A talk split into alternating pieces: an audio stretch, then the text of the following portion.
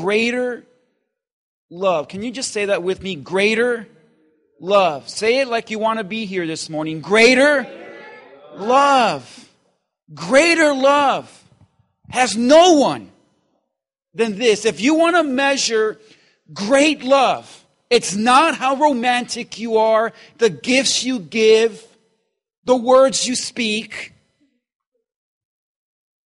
Greater love is measured by how you give to someone else. Giving your life for someone else.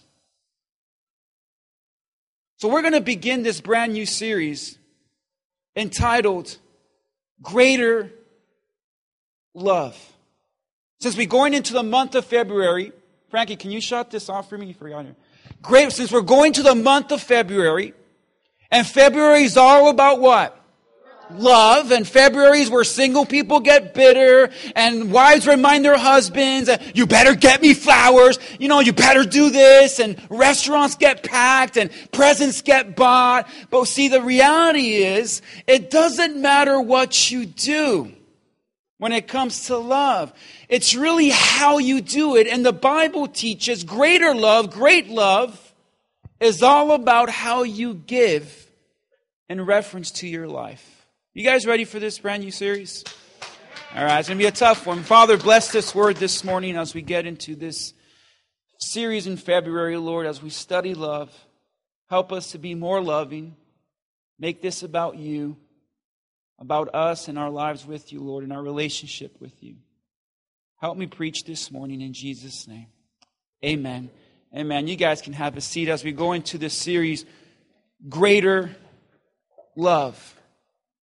We can all use love in our lives, but the reality is that a lot of us can really learn how to love a little greater.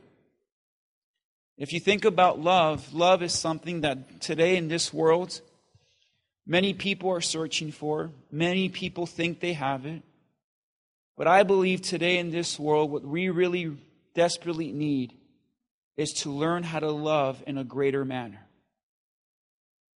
Because the reality of this verse that I'm about to teach you is that when you learn to love, it could truly change not only the person you love, but it can change your life forever.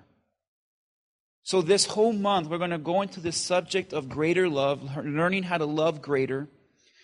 And we're going to break it down this way we spell love L O V E. There's four Sundays this month. So we're going to break down every letter every Sunday. So this Sunday, we're going to start with the letter L. I want to go to John chapter 13, beginning at verse 33. I want you to see this here. The Bible says, My children, this was Jesus talking to his disciples, I will be with you only a little longer. You will look for me, and just as I told the Jews, so I tell you now, where I am going, you cannot come. A new command I give you love one another as I have loved you. So you must, notice it's not a suggestion request. He says, you must love one another. By this, all men will know that you are my disciples if you love, there he goes again, if you love one another. As Jesus said this, this was nearing the end of his life. This is where Jesus knew he was about to step and give his life up for everyone. He knew that the cross was at hand. He knew that he would die, resurrect, and be soon taken to the Father. And Jesus looks at his disciples and he begins to tell them this simple yet profound truth. This command I'm giving you. It's a command to love one another. Jesus says, love one another. See, what I noticed about this verse is this was one of the last conversations Jesus was going to have with his disciples. I want you to put yourself in this picture. Imagine the last conversation you're going to have on earth. Think about that. Imagine God tells you, this is the last conversation you're going to have with your spouse. This is the last conversation you're going to have with your children. This is the last conversation you're going to have with your church members. Or this is the last conversation you're going to have with your friends. If you knew this was the last conversation, you would be careful as to what you're going to talk about. If it was your last conversation with someone, you're not going to care about what's on the news. Amen?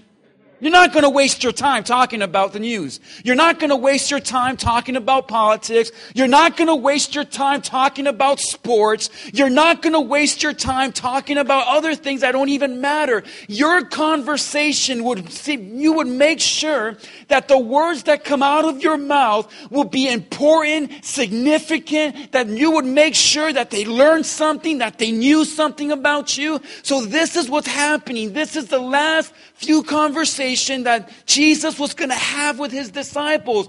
And of all the things Jesus could have commanded, he could have said, make sure you read the scriptures more. Make sure you pray more. Make sure you do this. Make sure you do that. Jesus said this one simple command. Guys, make sure you love one another.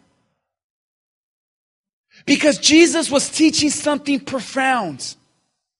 If you want your life to go well, if you want your life to be blessed, if you want to make an impact, if you desire to make a change, the priority that you must have in your life is love. Learning how to love one another will, will really determine what God can truly do in your life.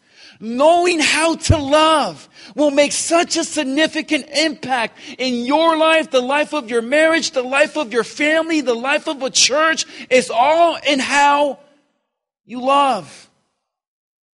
And Jesus said it best. He says, make sure you love just as I have loved you because God will never command us something he hasn't done himself. God will never tell you to do something that's impossible. And we live in this world today that has seemed to think that it is impossible to love. How can I love this person after they did this to me? How can I love that person after they said this about me? How can I love? I will never love them again. People that have been hurt say, I will never love again. But see, God says love because all love is possible when you do it God's way. And Jesus says, love as I have loved you. You see, this entire time that Jesus was his, with his disciples, Jesus was teaching him and teaching all of them how to love. Because if you don't love or know how to love, it can really destroy the blessings of love that God has created. And sadly, many people today, we say, Oh, I love them, or I love you, and we use this word love so loosely. But sadly, saying it is so much easier than doing it. Sadly, saying, I love you is so much easier than doing it. Biblical love that Jesus was talking about here is a decision. It's a choice. It's a decision and a choice to be unconditionally devoted to the well being of someone else. When you truly say, I love you, you're saying, I have made the choice in spite of anything we go through to sacrificially see what's best, not for me, but for you. And if I truly love you, that means I'm going to be careful how I treat you because I have your best interest in mind. I'm going to be careful what I say and what comes out of my mouth because I have your best interest in my mind. I'm going to be very careful how I treat you, how I speak, how I handle us because I have your best interest in my mind. It's not about me. It's not about what I want. It's not about how you make me feel. It's not about you giving to me. It's not about you serving me. It's all about me making the choice to unconditionally do what I need to do for your best interest. So when God says, I so love the world, He sacrificed Himself because true love is sacrifice. But today, many people want to just say they're in love or just say the word love, but they want to do so without sacrifice, without giving up, without doing this or doing that, or without really costing anything for me. And that's why today in our world we have a love problem. Because it's so easy to just say it. But when you make a choice to actually do it, it's going to cost you. It's going to be difficult. It's going to be painful. It's going to be sacrificial.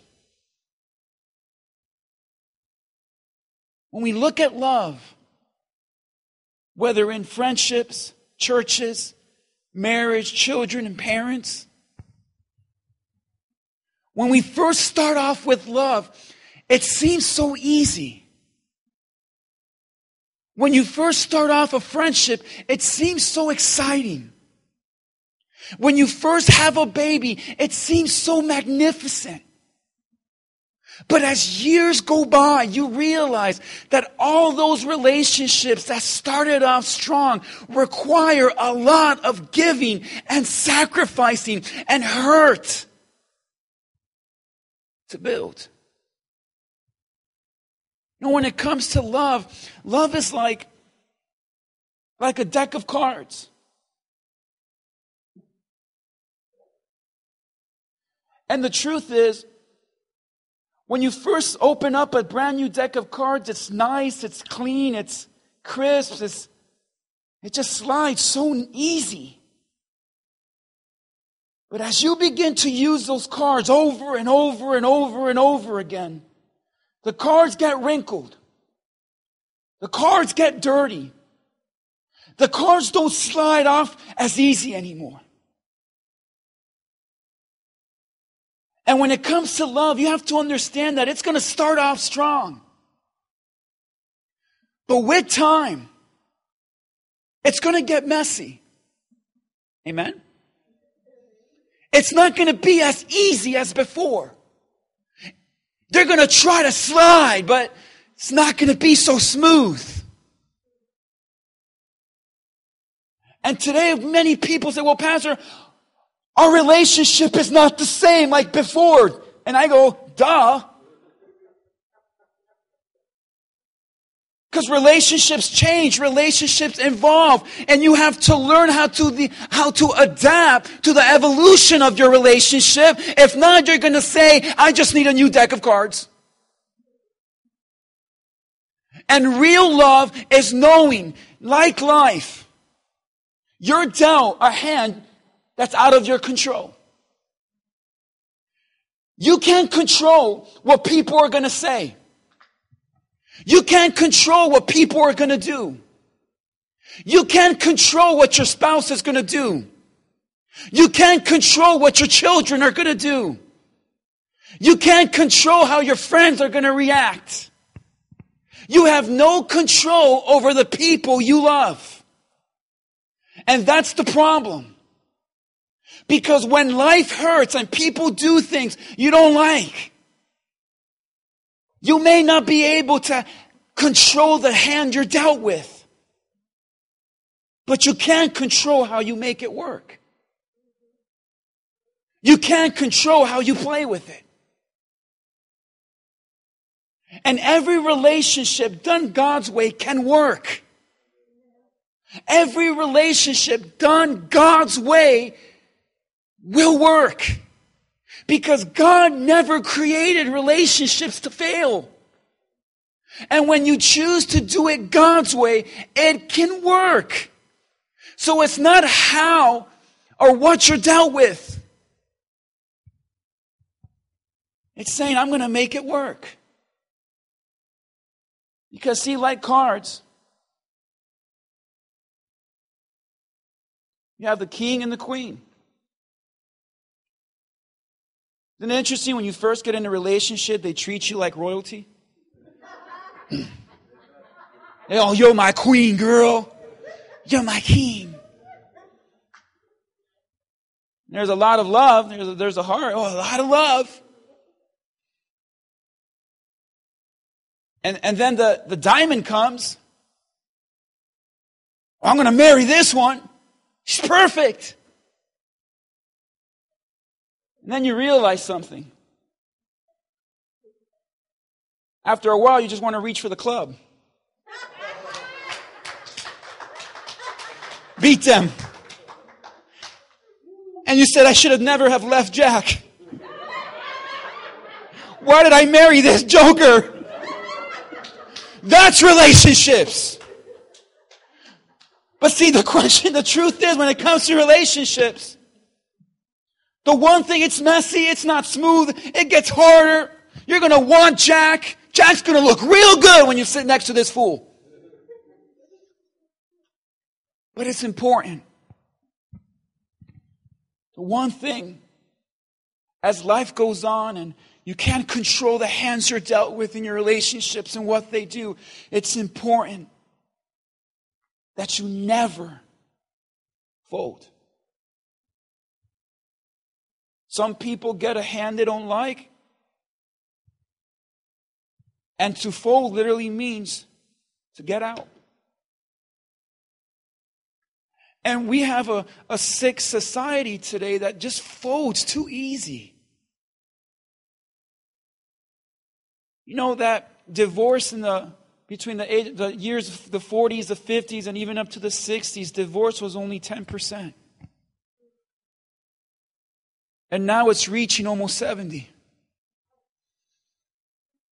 And the difference between our generation and generations before us is that they knew how to deal. They made it work. They went through depressions. They went through wars. They went to all these things. But they said, as long as we stay together. But we live in a culture today that says, just fold. Oh, you don't like what they did? Fold. Unfriend them. Oh, you don't like what they said? Fold. Find yourself another.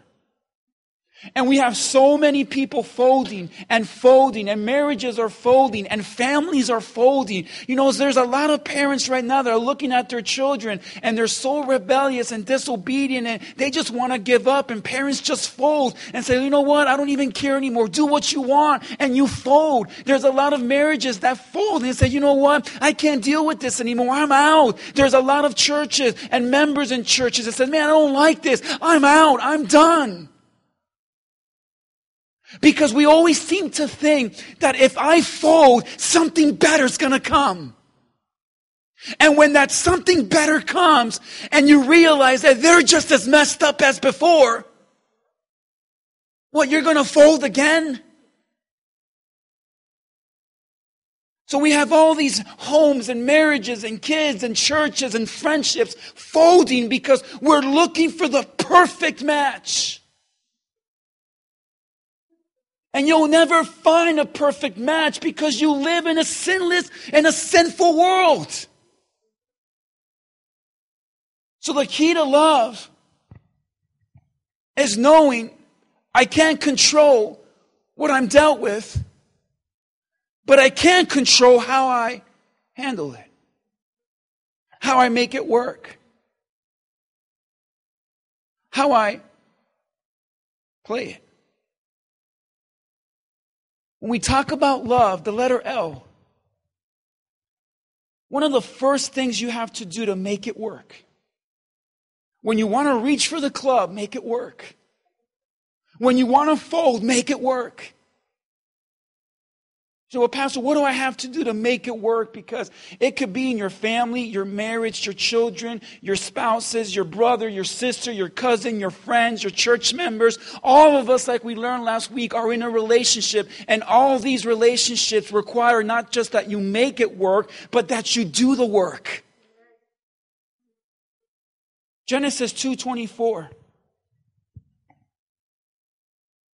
Therefore God said in reference to the first relationship, a man shall leave his father and mother and be joined to his wife, and they shall become one flesh.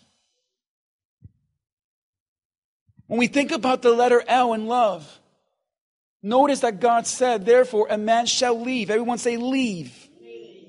L is for leave. Okay, Father, uh, thank you, Pastor. I'll leave them right now. That's not what that means. When God said a man will leave his father and mother, this verse applies to us because Adam didn't even have parents. So why would even God say this? Because God was telling this to us.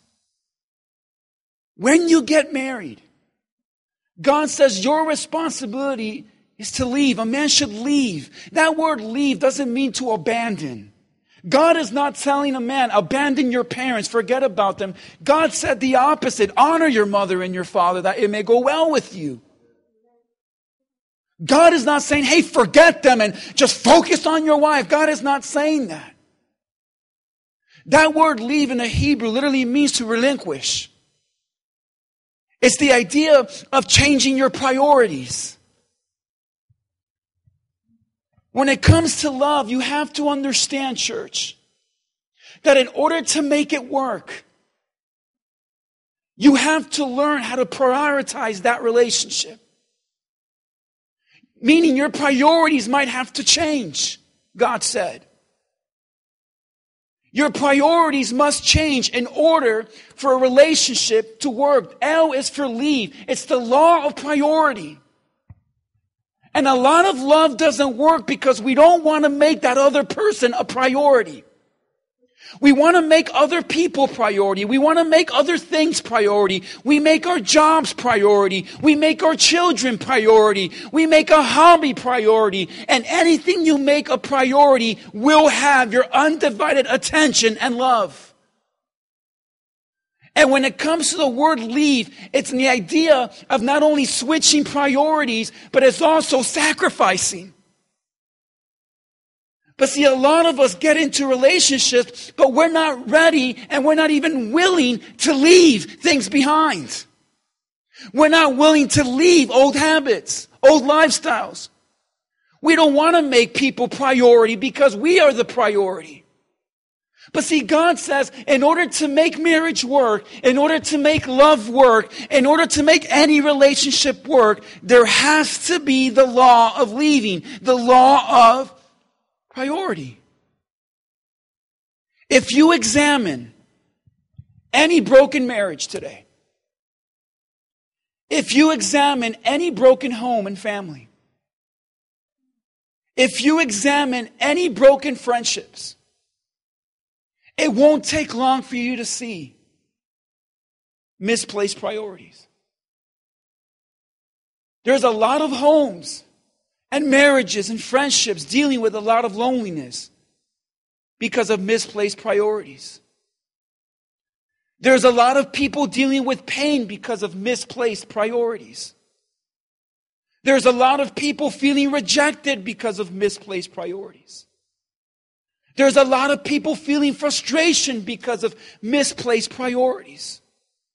And there's a lot of people, even in our relationship with God, that are experiencing God to the fullness because of misplaced priorities.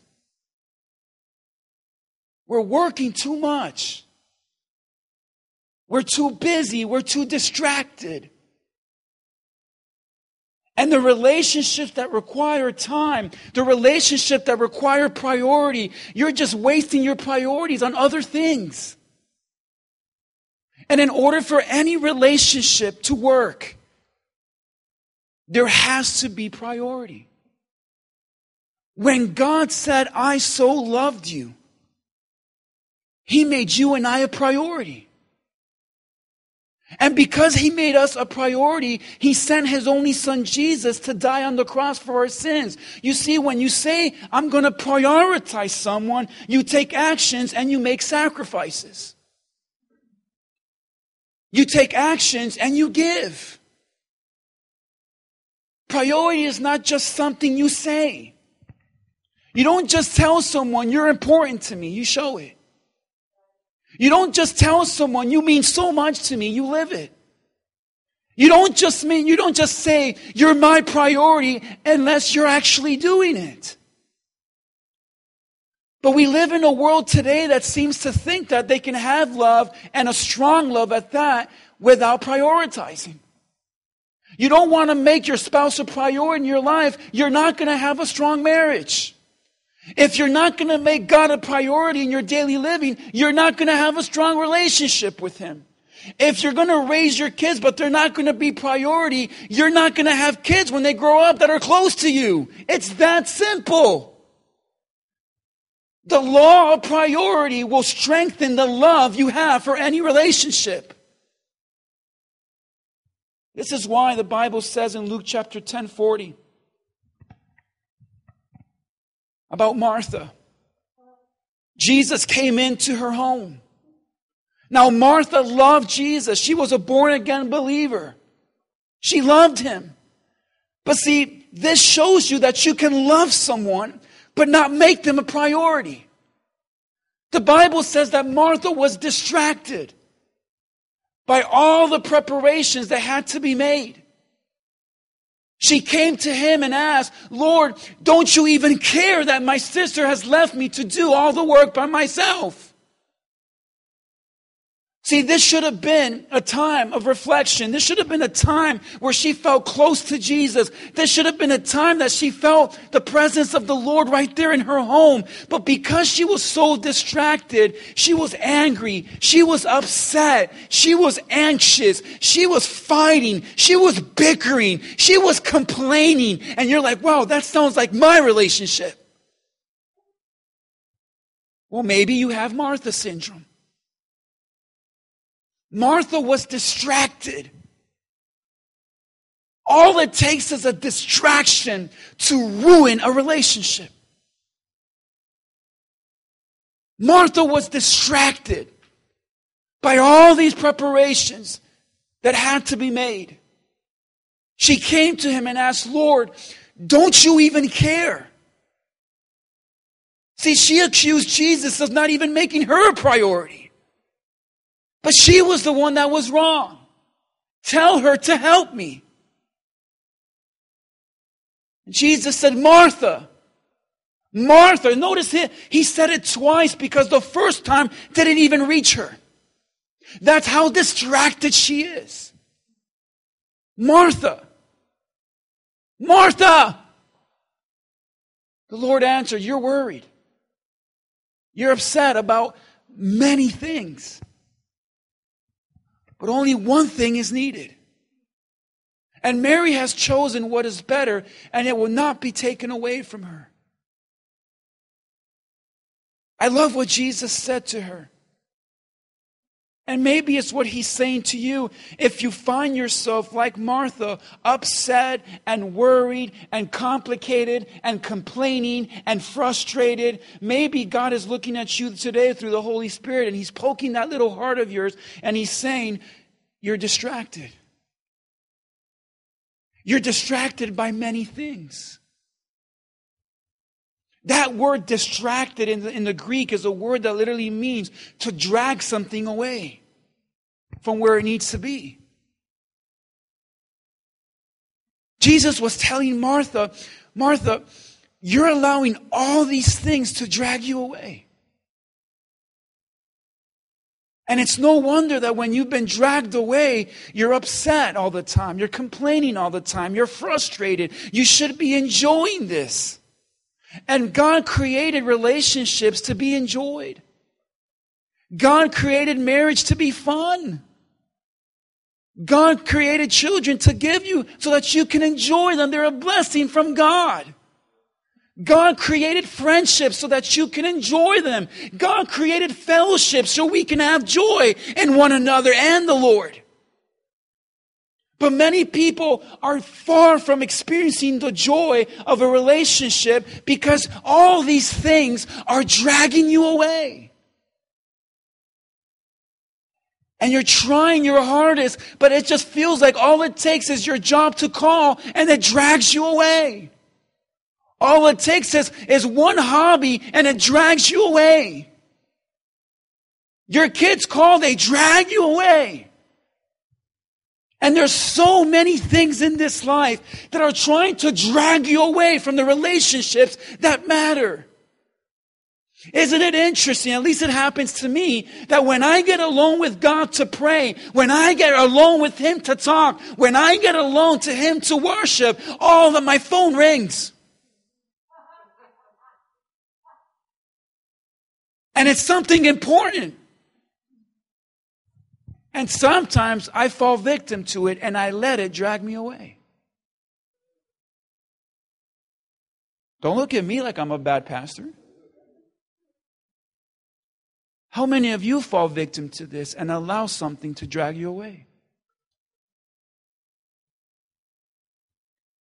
Martha was being dragged away. And Martha made a huge mistake. See, all of us could look at Martha and say, What a bad Christian.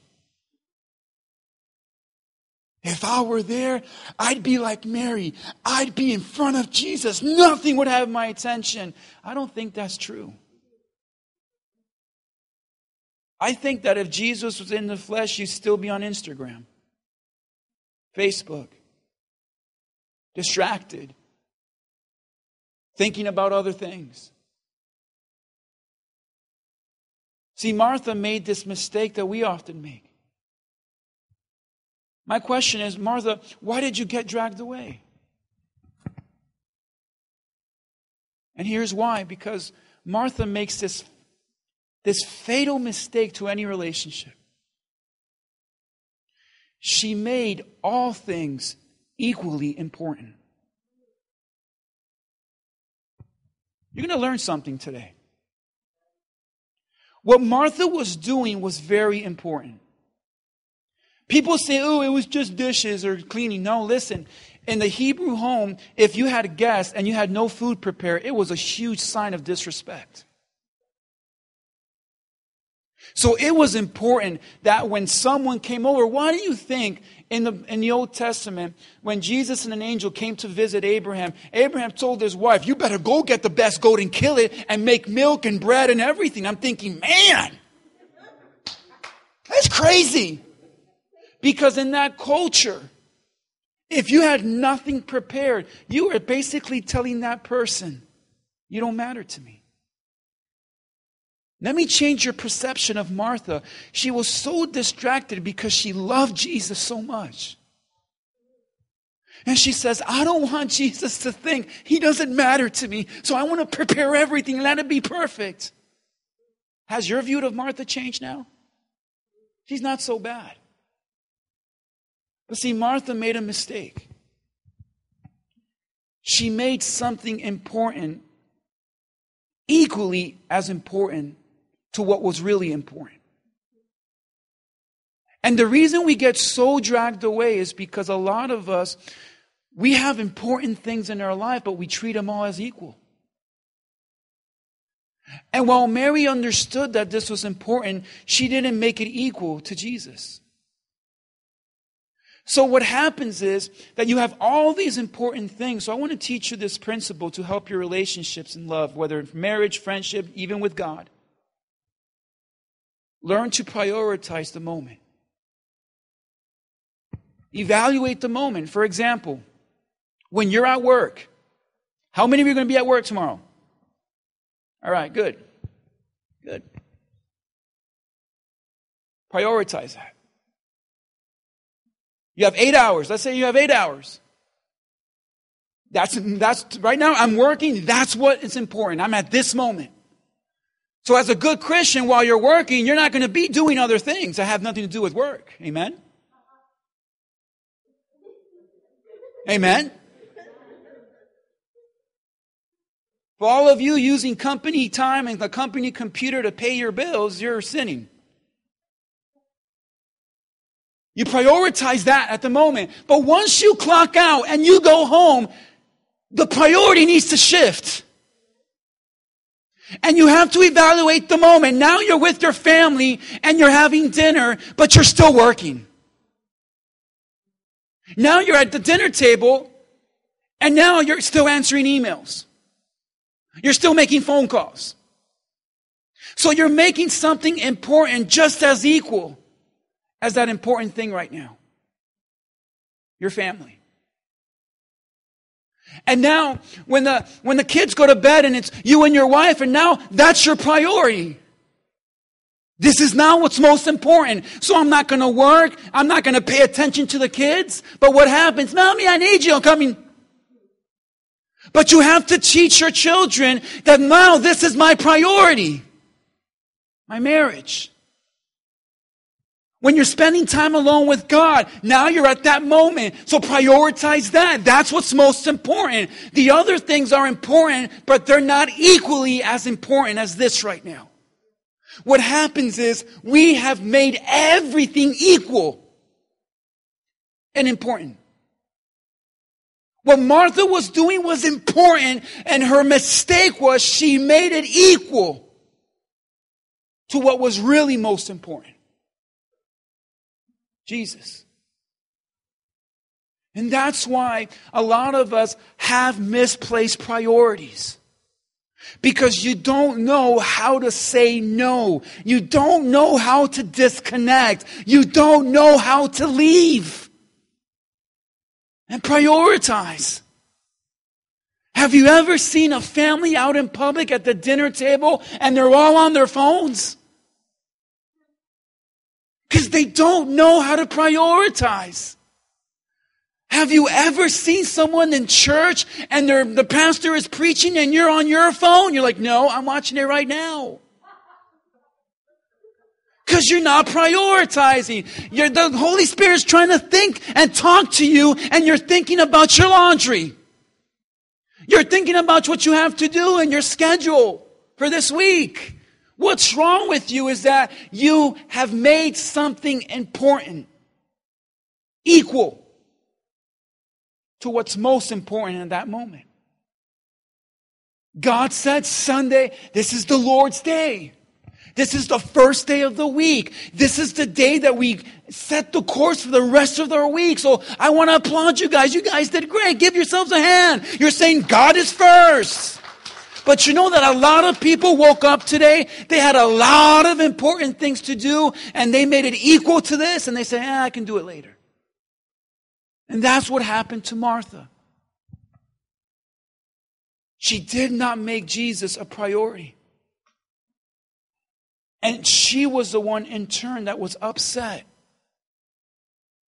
She was the one that was worried and anxious and accusing Jesus of not even caring. And a lot of times in our relationships, we accuse the people of not caring about us, but the reality is, is that it's usually you and your lack of priority. Don't ever allow anything, no matter how important it may be at that moment. What, I, what, what really scares me about Martha, what she was doing was not a sin. She wasn't saying, wait, Jesus, let me go worship my pagan idols. She wasn't doing anything wrong. She was doing something right, but just not important for that moment. And oftentimes, it's not the sin that drags us away from God, it's the good things like family, like jobs, like hobbies. Everything that's good drags us away. Relationships that fall apart. Oftentimes we think, oh, it was because of adultery. It was because of sin. It was because of this. Listen, the most relation I've seen personally destroyed has been because something good got in the way. I've seen marriages end because of golf, because of children, because of fishing because of work. good things that they made equal and important to their spouse. You guys getting this today? Don't allow anything to drag you away from the relationships God has blessed you with. We're blessed to have this relationship with God. Don't let anything drag that away. If you're married, you know the Bible says that a wife is like a precious jewel. Something that you value, that you care about. I don't know why God only said wives and not husbands. I don't know, but listen. I don't know. But don't let anything drag you away from that. Don't let anything drag you away from your children because before you know it, they're gone. And you would give anything to have them at your table again. Don't let anything, no matter, well, but Pastor, it's really important. Yes, it is. But don't make it equally as important as what matters most at that moment. Relationships are like fire. You know, I did a, I did a fire this week. On Friday, I was building this fire. And when I looked at the fire, I started thinking about this Sunday's message because I read in 1 Thessalonians 5 19 this week a verse that says, Do not put out the Spirit's fire. You know, God, Paul gave this advice to Timothy.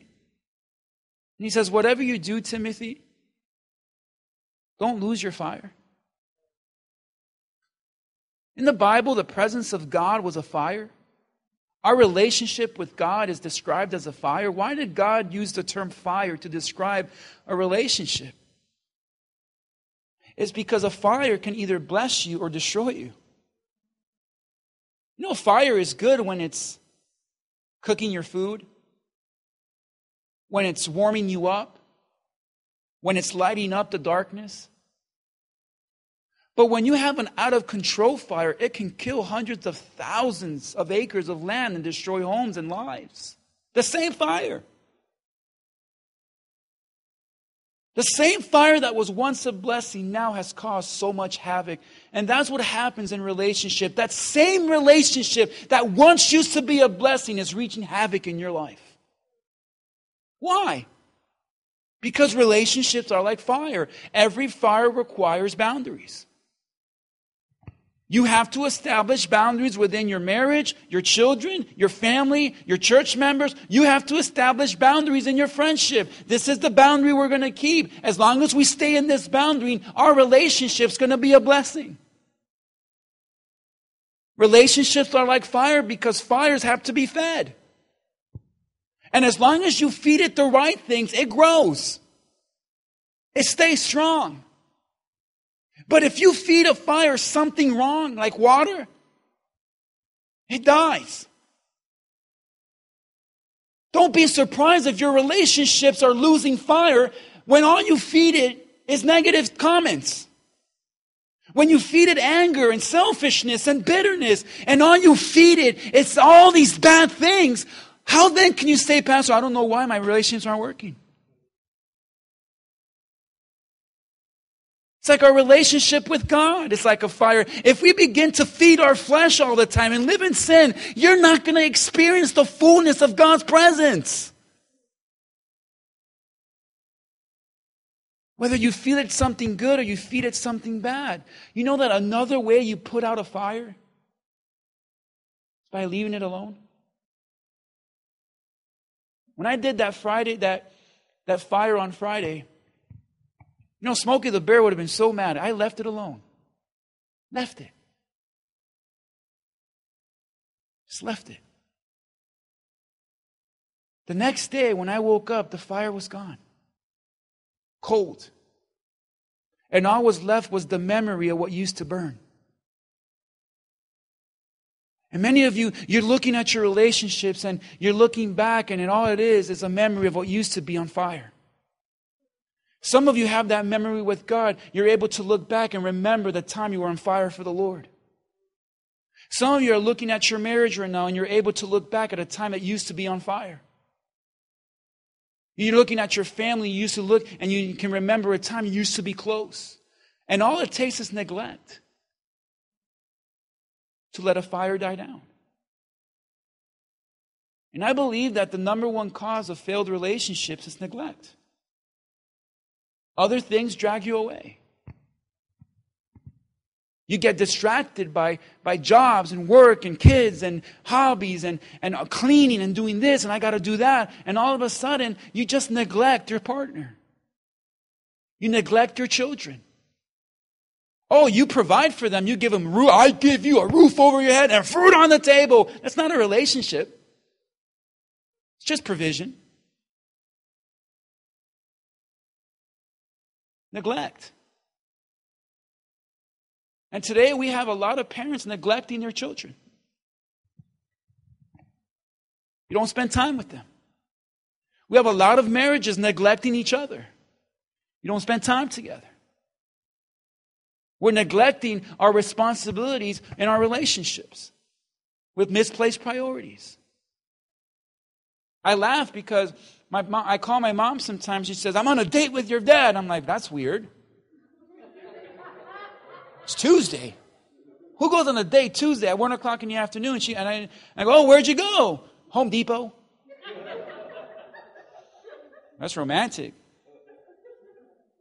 But you know why they do it? It's because they're spending time. That's why I love when I go fishing with Dennis and Sharon comes. She hates fishing, I think. I've never seen her do it. Yeah, she does. Look at her. Everyone look at Sharon right now. Hates it. You know what I love about you, Sharon? You're just there. I don't know why I'm there. I'm blind. I'm like in the middle, but listen. But it's just time. That's why it's important. Let me plug this in. February 20th, the guys were having a barbecue. You know why you should come? Because it's a fire. That we're literally, we're going to be together.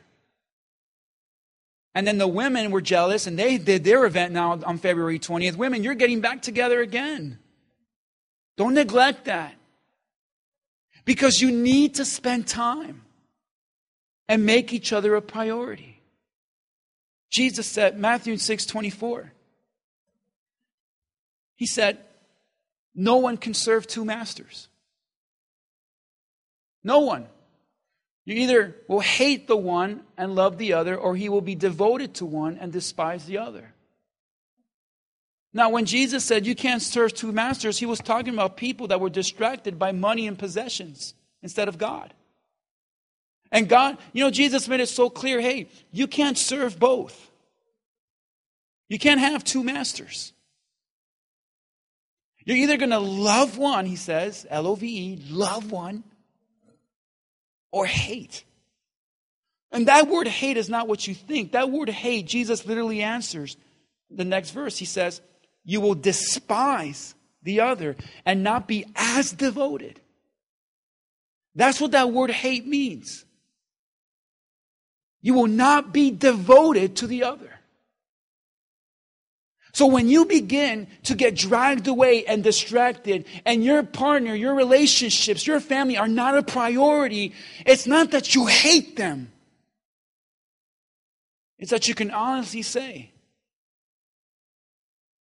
they're not really, uh, not really as devoted.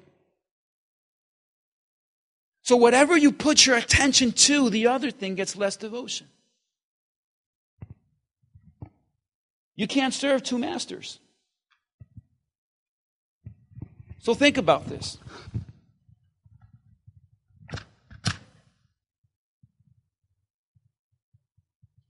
Like lighting a candle on both ends.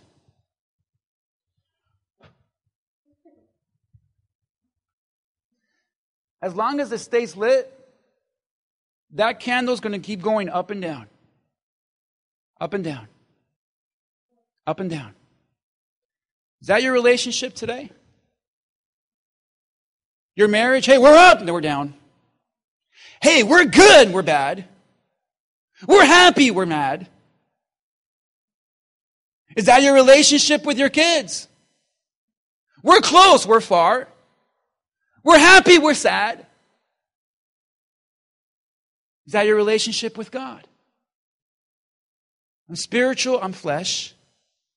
I'm in the spirit, I'm in the flesh. I feel close to God, I feel far from God. I'm good, we're bad. And it begins to waver up and down, up and down. Why are so many relationships up and down and no longer stable? It's because your fire is on something else. When the fire was one sided, it stayed firm. But now that the fire is two sided, so you're saying, well, I have a fire for my spouse, but I also have a fire for my job. I have a fire for my family, but now I have a fire for this hobby. I have a fire for this, but I have a fire for that. And you'll be not, not even surprised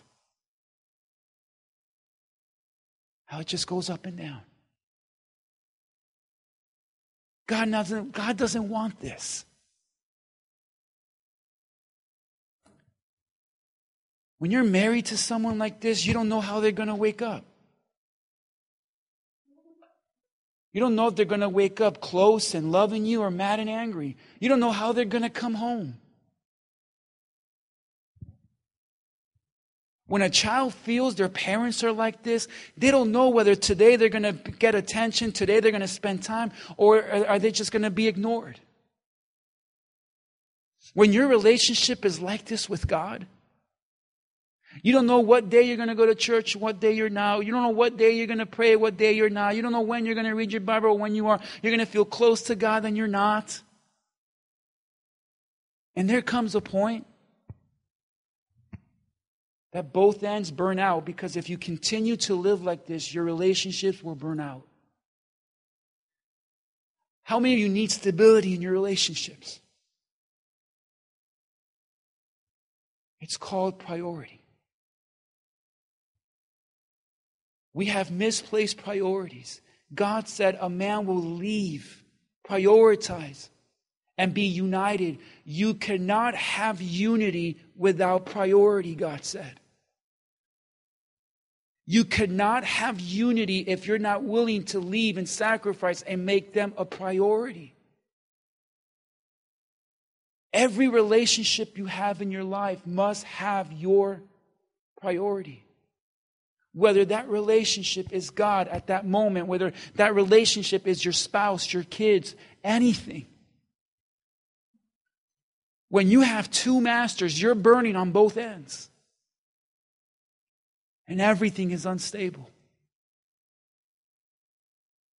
You guys receiving this word today?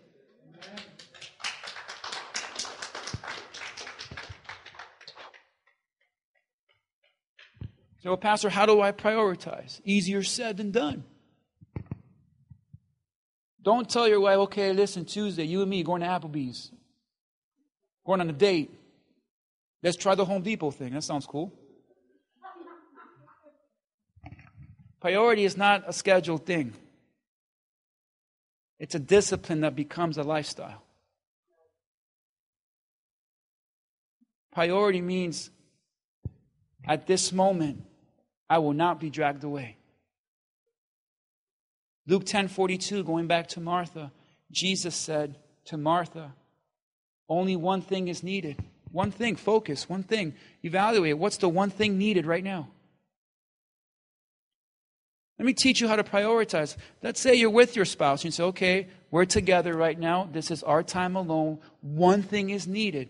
So you have to ask yourself if you're tempted to get on your phone or turn on the news or answer some emails, ask yourself, what's needed right now? Is this a need right now? Jesus says one thing is needed, and Mary has chosen what is better. And I'll close with this priority is a choice. It doesn't just happen, it's a choice you make. You don't say, well, I'll prioritize once I have time, once things are better. No. Priority, like Jesus said, Mary chose what was needed. The law of priority in any relationship is a choice. When you love someone, it's a choice to prioritize them. It's a choice you do in spite of how you feel. You prioritize them. But many people are not making this choice. Love begins with priority. And every priority you make is a choice you make. You can't wait to be less busy, less stressful, more time, because then you will never prioritize them. When you prioritize someone, in any relationship, you're saying, Pastor, my fire is dying there. The fire for my children is dying. The fire for my marriage is dying. The fire for me and God is dying. The fire in our friendships are dying. What do you do? Prioritize them. Make a choice. Okay, I'm making this choice to prioritize them.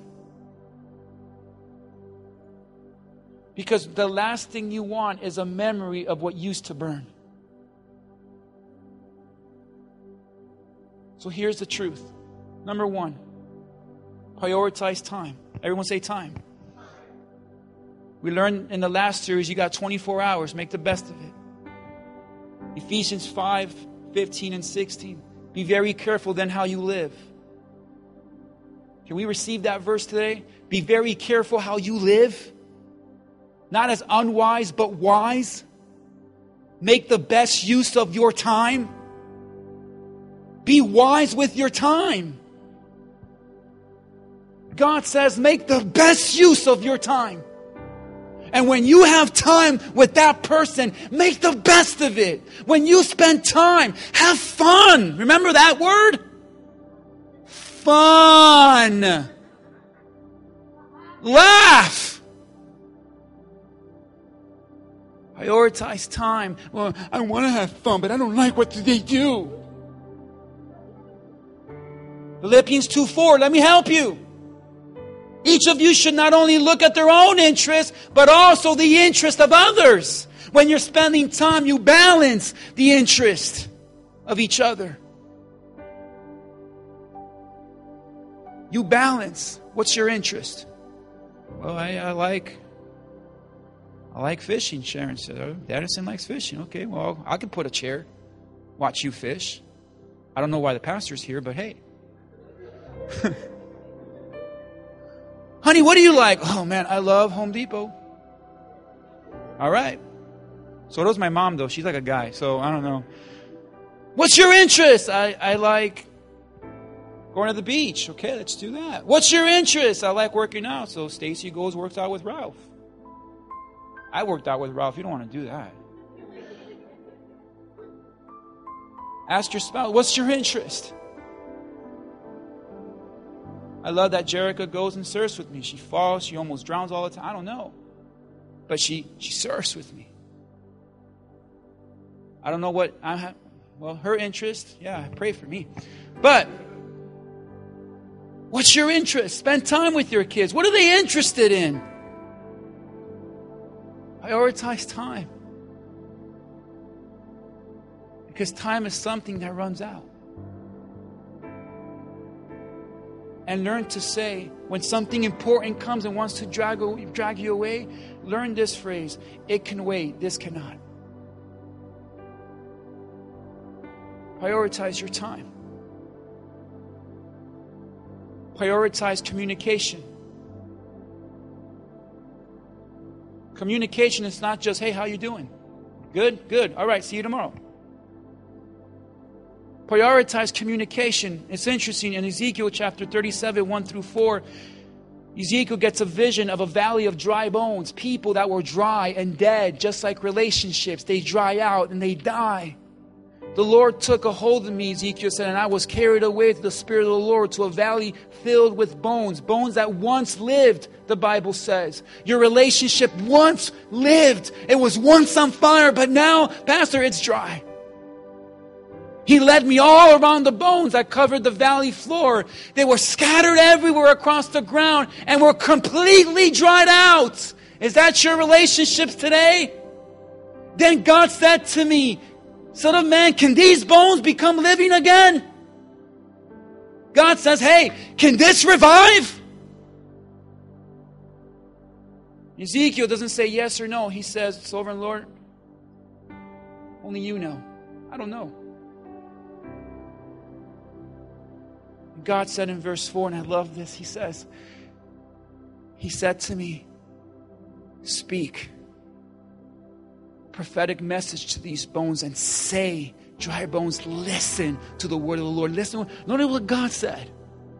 It's dry. Is it dead? Yeah. It's time to talk. Speak. And listen. What's that? Communication. The law of priority requires that communication be a priority. That you sit down with your significant other, that you sit down with your children, that you sit down with your friendships, and you say, We need to talk. Where are you right now? I just want to listen to you. How do you feel? What's going on in your life? Prioritize communication because you can be in the same house for years and never talk. And parents don't even talk to their kids anymore. Talking to your kids is not telling them what to do. It's talking to them. Communicate. Prioritize time, prioritize communication. Lastly, prioritize their needs. Matthew 6 8, Jesus said, do not be like them, for your Father knows what you need before you even ask Him. God knows your needs because God has you as a priority. When you prioritize someone, you prioritize their needs. So as you're spending time, as you're communicating, you're trying to listen and find out what they need. So that when you meet each other's needs, that relationships, like Ezekiel, revives again the Bible says the bones began to shake and rattle, and the tendons got together, and the flesh got wrapped around. You'll be surprised that what used to be dead and dry can come back together and live when priority is a thing. When you prioritize your time, when you prioritize communication, when you prioritize their needs, the love stays strong. Let's pray this morning with every head bowed and every eye closed.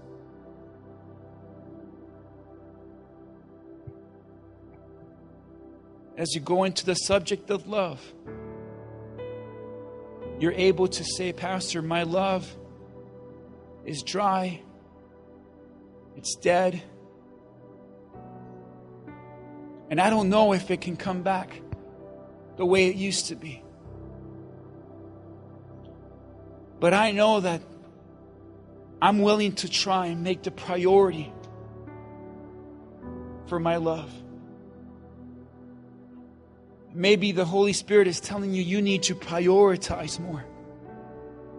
Because, like Martha, you're being dragged away. Let's all stand so I can pray over you this morning. With every head bowed and every eye closed, I'm not going to ask you to show me your hands anything. This is between you and God. This is between you and your family, you and your spouse, you and your friendships, you and God. But only you and God know whether that relationship is burned out. Only you and God know if it can live again. And maybe you're and saying, Pastor, I'm dragged away. I'm dragged away. All these things are pulling me away from my family, from my children, from my spouse, from me and God. Everything's just pulling me away. It's time for you to stop and prioritize what's important at that moment. And you might have to do a lot of apologizing, saying, I'm sorry I have not been the partner I've needed to be. I'm sorry I have not been the parent I needed to be. God, I am sorry for not prioritizing my time with you. Honey, I am sorry that I have been dragged away and it is my choice. But make the choice starting today that the law of priority and love will be reignited by spending time, by communication, and by meeting their needs above your own.